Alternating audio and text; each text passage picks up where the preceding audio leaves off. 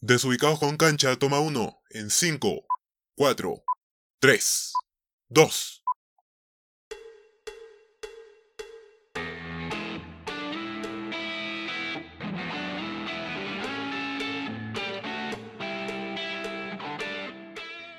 ¿Qué tal, mega gente? Bienvenidos a Desubicados con Cancha, temporada Dale Play por Desubicados. Les saluda Javier y hoy estaremos dándole una rápida revisada a lo que fue Chucky la serie. Así que ajusten sus butacas y no suelten su canchita, porque las cosas están a punto de ponerse sangrientas.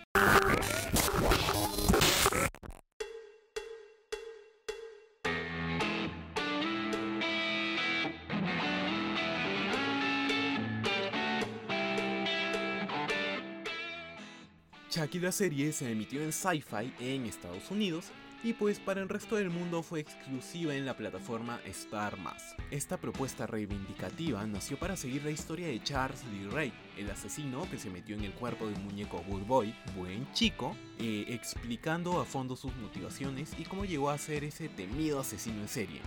Además que también para darle sentido a todo aquello fuera de lugar en esta franquicia, porque bueno, no me van a dejar mentir que en las dos últimas películas de Chucky, todo esto perdió el hilo y no sabíamos qué camino estaba tomando.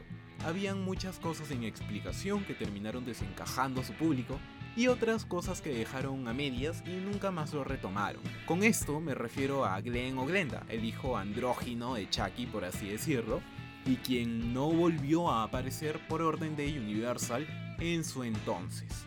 Ahora, antes de continuar, quiero aclarar que el creador de esta franquicia, Don Mancini, creó esto para expresar su dura infancia y pues su orientación sexual. Por eso es que Andy, por ejemplo, era hijo de una mamá soltera. También esto vendría a justificar la inclusión de Glenn y el por qué esta nueva serie fue centrada en Jake, un adolescente gay. Y pues yendo con todo el asunto, un primer punto a favor es que no pasa mucho tiempo para que Chucky comience a interactuar con Jake y con el avance de los episodios con otros personajes más.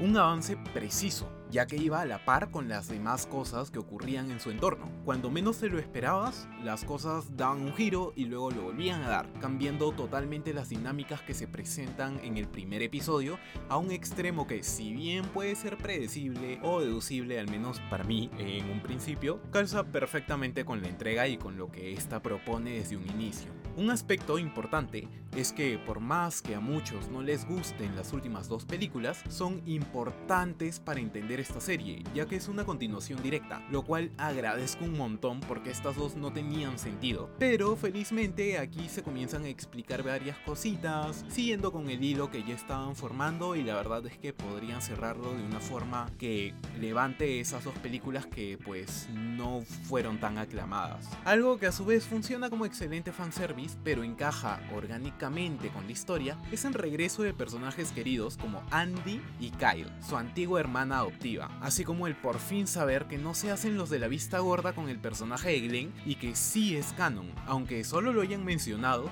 se espera su participación en la segunda temporada, al menos yo la espero. Siento que podría llegar a ser eh, nuevamente muy importante y no dejar la quinta película directamente en el olvido. Al igual que también la participación de Alice, la última niña que fue propietaria de Chucky.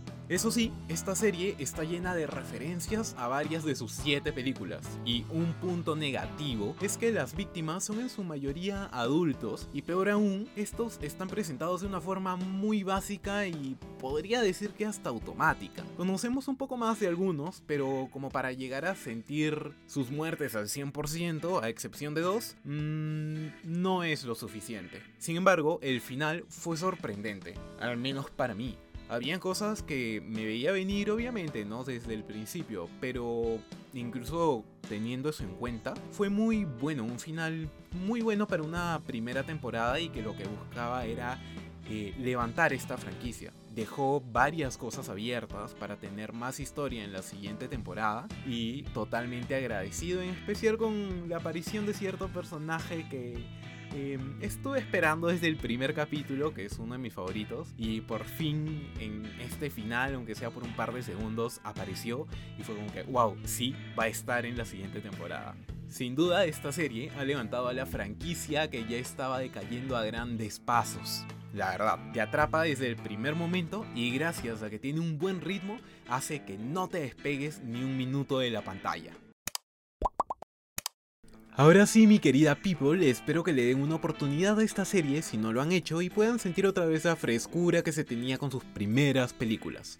Se despide Javier, nos escuchamos la próxima semana aquí en Desubicados con Cancha, temporada de Play por Desubicados. Bye bye.